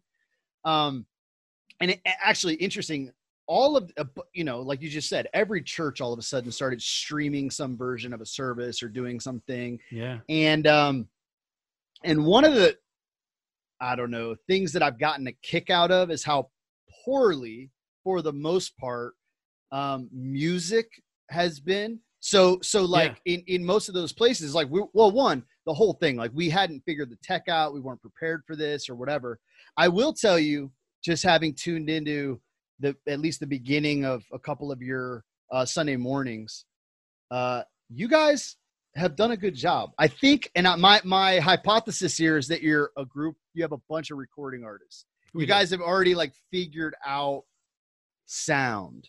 You've Yeah. already utilize this tech in a way to where I'm like, heart. Like yeah, we- I put it on. I'm like, oh, this is there's good. there's three or four gold records in the church. Like um like it's Yeah. it's like we we're we're musicians. And here's the thing. Like, did you see okay, so two weeks ago, two or three weeks ago, I had an article in Christianity Today. Did you see that? I didn't know. It was about this very thing. And on the second week of doing virtual church here, I had a bit of a existential church crisis okay. because I realized several things. I realized we're all trying really, really hard to do like to do something cool and awesome that sounds mm-hmm. amazing and this and that. And I was together with my I was I was in a, a Zoom meeting with my staff.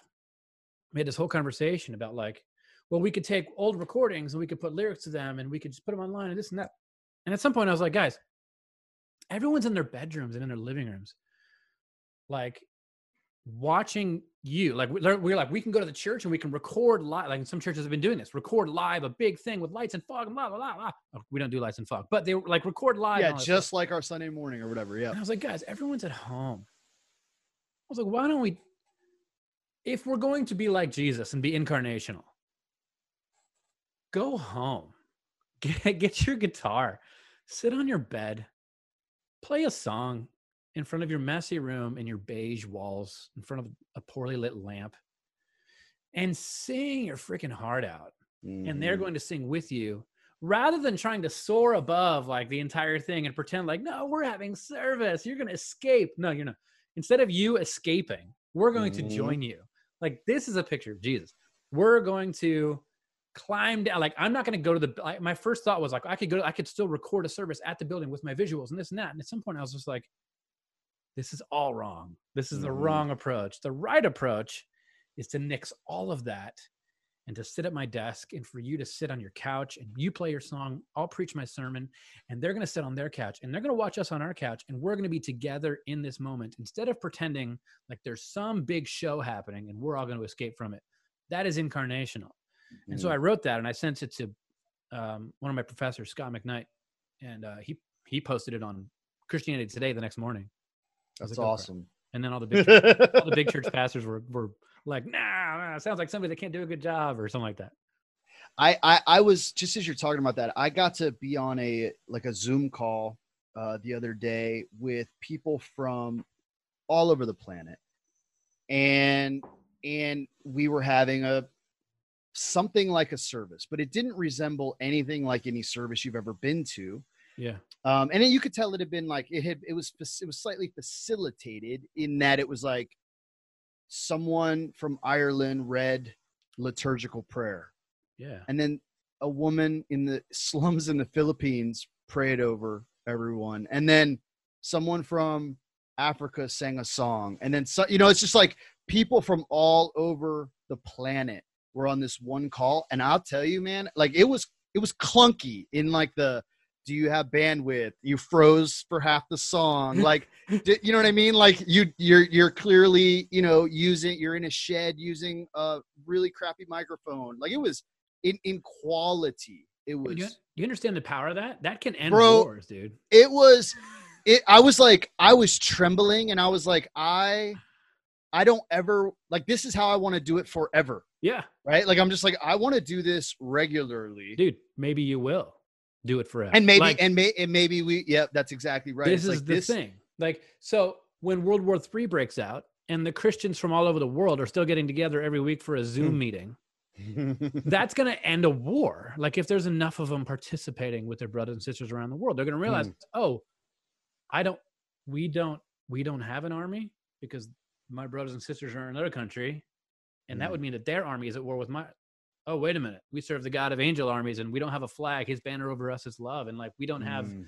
like we don't have borders we have a king who rules over the whole thing and the earth is his Mm. footstool like the whole this is the power of the church that people don't realize because for too long we've made it about like let it burn we're getting out of here like no no no no like we're virtual church online church could end wars Mm. in the same way that like when I was growing up, when I first started playing Xbox and playing online and playing Halo, and I realized I'm talking to somebody in China, I'm talking Hmm. to somebody in Iraq, and I'm playing Halo with somebody in Iraq. I'm like, we're at war with you, and he's on my team. I'm like, and I honestly, I was, I was like 18, and I had this thought. I was like, yo, this could end wars. like, why, why would I go to war with kids I, kids whose countries I play video games with every day? Like that doesn't make any sense. war games lead to the end of uh, war Yeah. War actually, Let's just settle this yeah. online. Let's just go see you on the Halo ring. I love it. So I uh I want to ask you a couple questions. Um, well, one, I want to circle back to something you said early on, and let me see. I jotted down a note because I didn't want to forget to circle back to this. So you were talking about the laws, um, Old Testament laws. This is, I think, when you were framing up Genesis and stuff, and you and you were talking about like mixing the calf with the mother's milk or the bird and the and the eggs, and you kind of as an aside, you said like so it'll go well with you, or you said or you're going to end up in a quarantine in your house because of the coronavirus. So I wanted to Uh-huh. circle back, Mr. big Liber- Mr. Liberty. Uh, mi- like the dude, Okay. because because there are people who would believe that who would say that right for like. Yep. So I, I just wanted to give opportunity to kind of circle back to that a little bit and Yeah. actually ask like about the. I don't know. You're thinking about the the, yeah. Just you're thinking about this in in that in that framework. Yeah, we've uh we've gone to the point where the things that the Bible considers a curse, we consider luxury.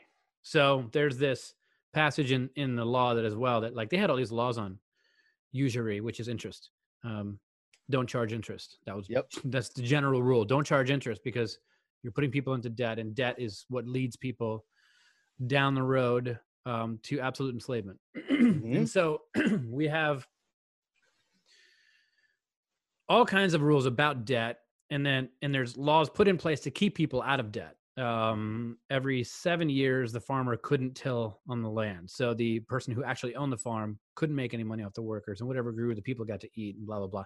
Um, you couldn't actually till to the edge of your garden um, so that travelers and poor people coming through could just eat food out of your garden as they're walking through. Um, anyone who anyone who actually harvested the edges of their garden was just publicly shamed. Like, how dare you? People could Mhm. die. Um, how dare you not think of your neighbors? And then like it gets so big and to the point where there's this passage. It's like, woe unto you who who um who save up money and buy acre upon acre and field upon field. Woe unto you who gather up so much land and join house to house that you live alone in the land. But do you know how much I just want to live alone on the land? like, you know what I mean? And the blessing that I think would be a blessing, the Bible clearly lays out as a curse. Mm. The person who lives alone on a massive plot of land in the Bible, um, that is a curse, not a Mm. blessing. And the Mhm. reason is because you get disconnected from your fellow man and you get disconnected from the role that everyone else plays in your life. And so uh the first thing we all learned about quarantine about ourselves during quarantine was how interconnected we all are. Yep. And it goes right back to the guy flipping the burgers. That like, Mm. oh, suddenly I need that guy. I could Mhm. have, I could have never gone to McDonald's again in the rest of my life. Um, but suddenly I've got to eat some fast food somewhere. I've got to go through a drive-through. When in reality, I'm middle class enough to never go to a drive-through again. Um, and suddenly, um, the doctor matters, and suddenly, the the kid stacking the grocery aisles matters. Like suddenly we're all intertwined and the person who's alone i have a brother who lives on a mountain he's a missionary so um, he's always lived out in the middle of nowhere and so dude you should talk to him sometime he um he he didn't trust he doesn't trust the us government or anything like he lived in he lived, in the jungles of indonesia for nine years learned the people's language that that nobody had ever seen before moved in with them him and his wife and his five children his five little boys um learned their language invented an alphabet for them taught them to read and write their own language and then translated the entire Bible into their language. Had all these types of malaria. So he he doesn't live in civilization. So he moved Mhm. back here, and he, all the money that people were giving him to support, he never spent any of it.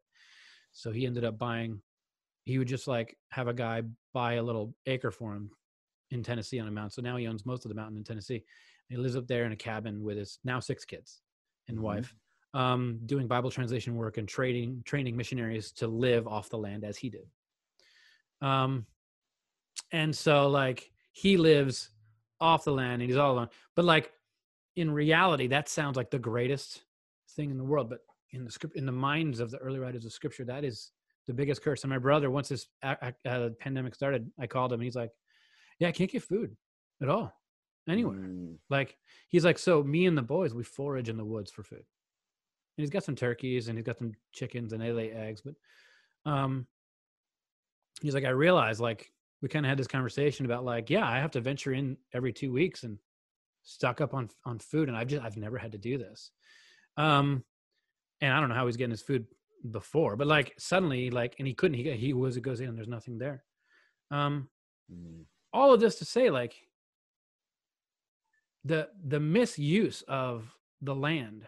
There was a way you were supposed to live that included letting land lie fallow sometimes and respecting animals and respecting nature not blowing the tops off mountains to get rocks and oil out of like and at some point when you're stacking animals up in a, in a wet market to like and you're taking you you just it's basically torture and this is how most of these pandemics have started. This is the 1st Mhm. one to really affect us. I mean, H1N1 was close, but like we can all kind of like you follow all these things back, they all kind of go back to the mistreatment of nature, mistreatment of animals. Um, this is how we end up where we are by forgetting the image of God and the vocation and the calling that we have. Um, I,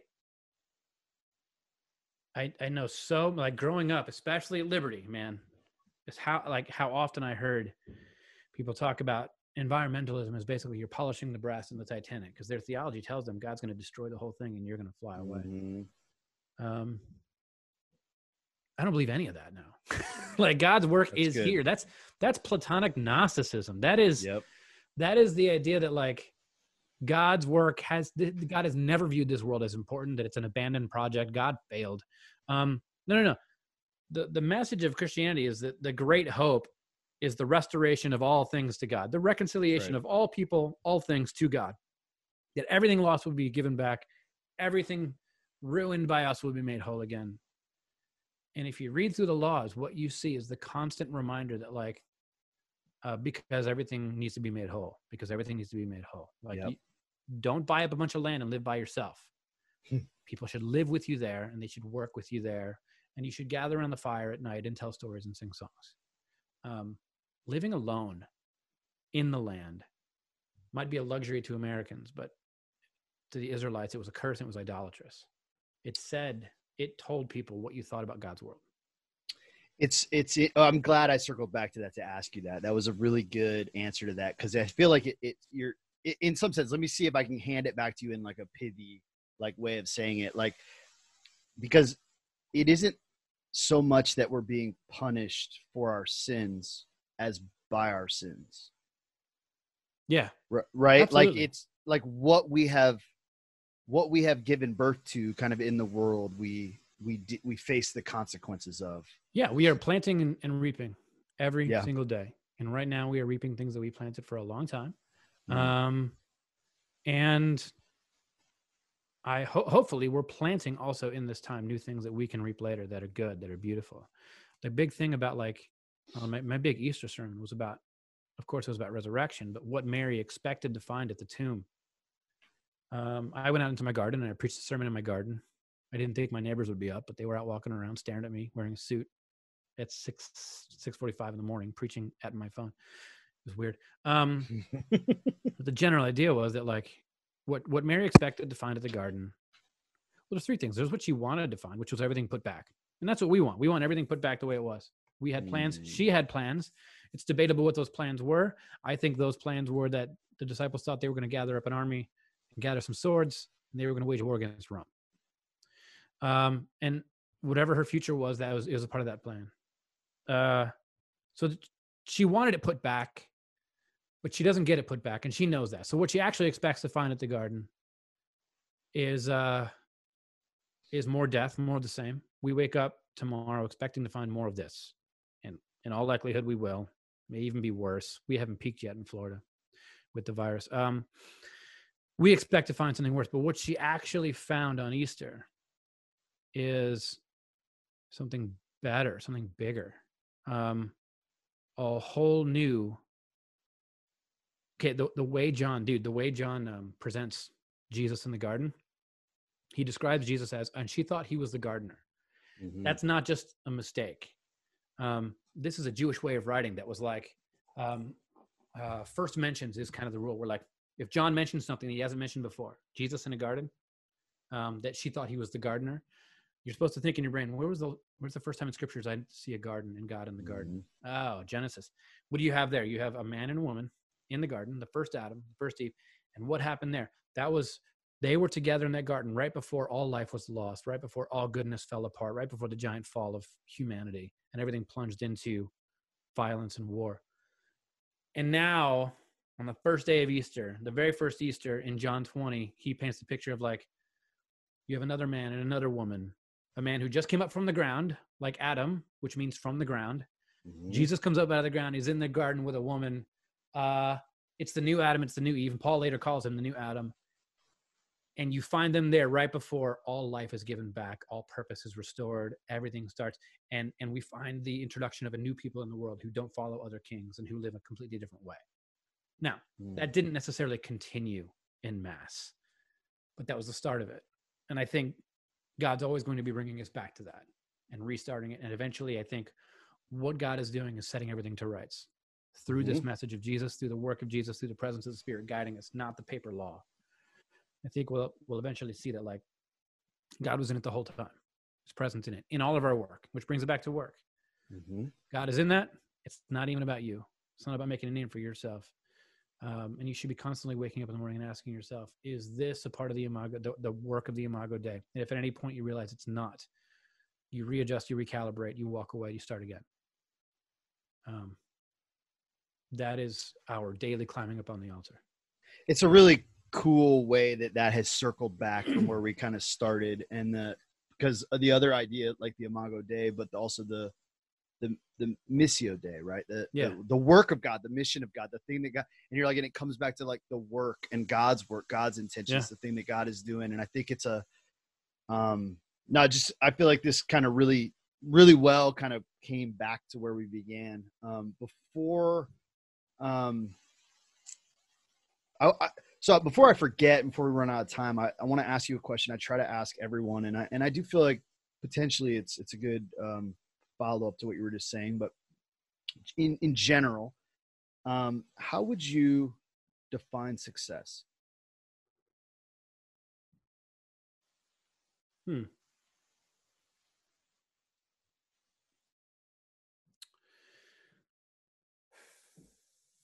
Honestly, I hate to say it, it's kind of a, a very American question. Um, I I don't I don't know that there's one way to do that. Mm-hmm. I think I think it's um depends on sort of what your aim is. If it's Mm-hmm. because I mean some things people would define as success, I think is massive failure. Um so I guess a a cosmic success, if you would, if I just go Mhm. up sixty thousand feet, cosmic success is um did you take part in the ordering of creation in a way that reconciles and restores things to the way they were intended to be? Mm. even in the slightest bit. And if you did, you succeeded. Well done. Yeah. Very cool. Anything you want to point people to or ask of people that are listening um, before we wrap up? Just things you want to invite folks to to see or to look at or to connect with you. Yeah, I mean, if you guys, anyone out there wants to join me for a Bible for lunch or church history for lunch, I do one on one Tuesday and I do the other on the opposite Thursday. and just goes back and forth. Um, hit, hit up uh, watermarktampa.com and uh, there's a link right on the front page. There's two links there to tell you. You just go uh, every other Tuesday or Thursday at noon and click on that, and you'll hop right in. Don't uh, don't Zoom bomb us, please. Um, and then second, have you seen that? All the craziness going. Um, no, I don't know about that. But... Oh, dude. people from the outside just coming and disrupting meetings. Um, and so, second, uh, if you're interested, we also have a podcast, uh, Watermark Tampa podcast. All the sermons. We're going through the Book of Acts right now. I just finished a three year, a three year journey through the Book of Matthew, which was amazing for me personally. Like I learned so much. Mm. Um, and then um, iTunes, Spotify, YouTube. Go there and type in Preson Phillips, and that's my sort of band name. And it's me and a few friends. Um, and uh, we have a studio and we make music and put it out, and it's a lot of fun. I think you may like it. That's it. Awesome, man, dude. Thank you so much for taking some time with me today. And um, yeah, dude, I really appreciate your work and just continue to hold your community in prayer. Excited about what you guys have been doing. Excited about things to come, man, and ways we can continue to partner with you guys. Thank you, dude. Appreciate it. Yes, right. sir. Have a good one. All right, you too, man. Hey, real quick before you go, um, I just first of all want to thank you for listening to this show at all. Thank you for tuning in. Um, hopefully, it's been of value to you, and the fact that you've listened to the end of this episode is extremely encouraging. So, thank you. If you would uh, do me a favor and help support the show by first of all subscribing to the show wherever you listen to podcasts, if you would share maybe an episode that was of particular meaning to you with a friend or two, or maybe on your social media platform. If you would maybe leave uh, some feedback in the form of a review, I would be super grateful for that. Um, just so you know, there are on uh, on YouTube. If you look up the work ethic, I think actually the channel is Johnny Produce 59. Um, if you look that up, you can actually see some of the videos of some of the Zoom calls that some of the most recent podcasts were done on. I try to make those available there if you're interested in maybe seeing as well. Um, And anyway, yeah, just thank you so much. Oh, one last thing. At the workethicpodcast.com, which is basically just a link tree, there's a link there. I believe it's at the top where it says join the conversation. And you can click that button and simply leave a voice recording from your phone. Um, I don't know what the time cutoff on that is, so let's find out. But if you want to be on the show, if you want to maybe answer the question, what is success? If you want to talk to a specific topic that has come up or a theme that has emerged in the different shows, if you want to offer input into this project that is maybe a, a journey of developing a, a, theory or a philosophy of work and its role and meaning in our lives, I want to invite you to do that. Um, also, if you have any particular people that you think would be an amazing guest to interview or someone to talk to from really any vocation or any field, uh, don't hesitate to. You can leave it there as a voice message, or you can message us at, well, at any at the work ethic at any social media platform. Just find us on there and shoot us a quick message, and we would be super grateful for all of that engagement. Um, really appreciate you listening, and uh, really appreciate you supporting the show. Thank you.